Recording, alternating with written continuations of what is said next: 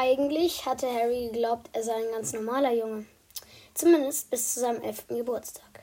Da erfährt er, dass er sich an einer Schule für Hexerei und Zauberei anfinden soll. Und warum? Weil Harry ein Zauberer ist. Und so wird für Harry das erste Jahr in der Schule das spannendste, aufregendste und lustigste in seinem Leben. Er stützt sich von einem Abenteuer in die nächste ungeheuerliche Geschichte, muss gegen Bestien, Mitschüler und Fabelwesen kämpfen.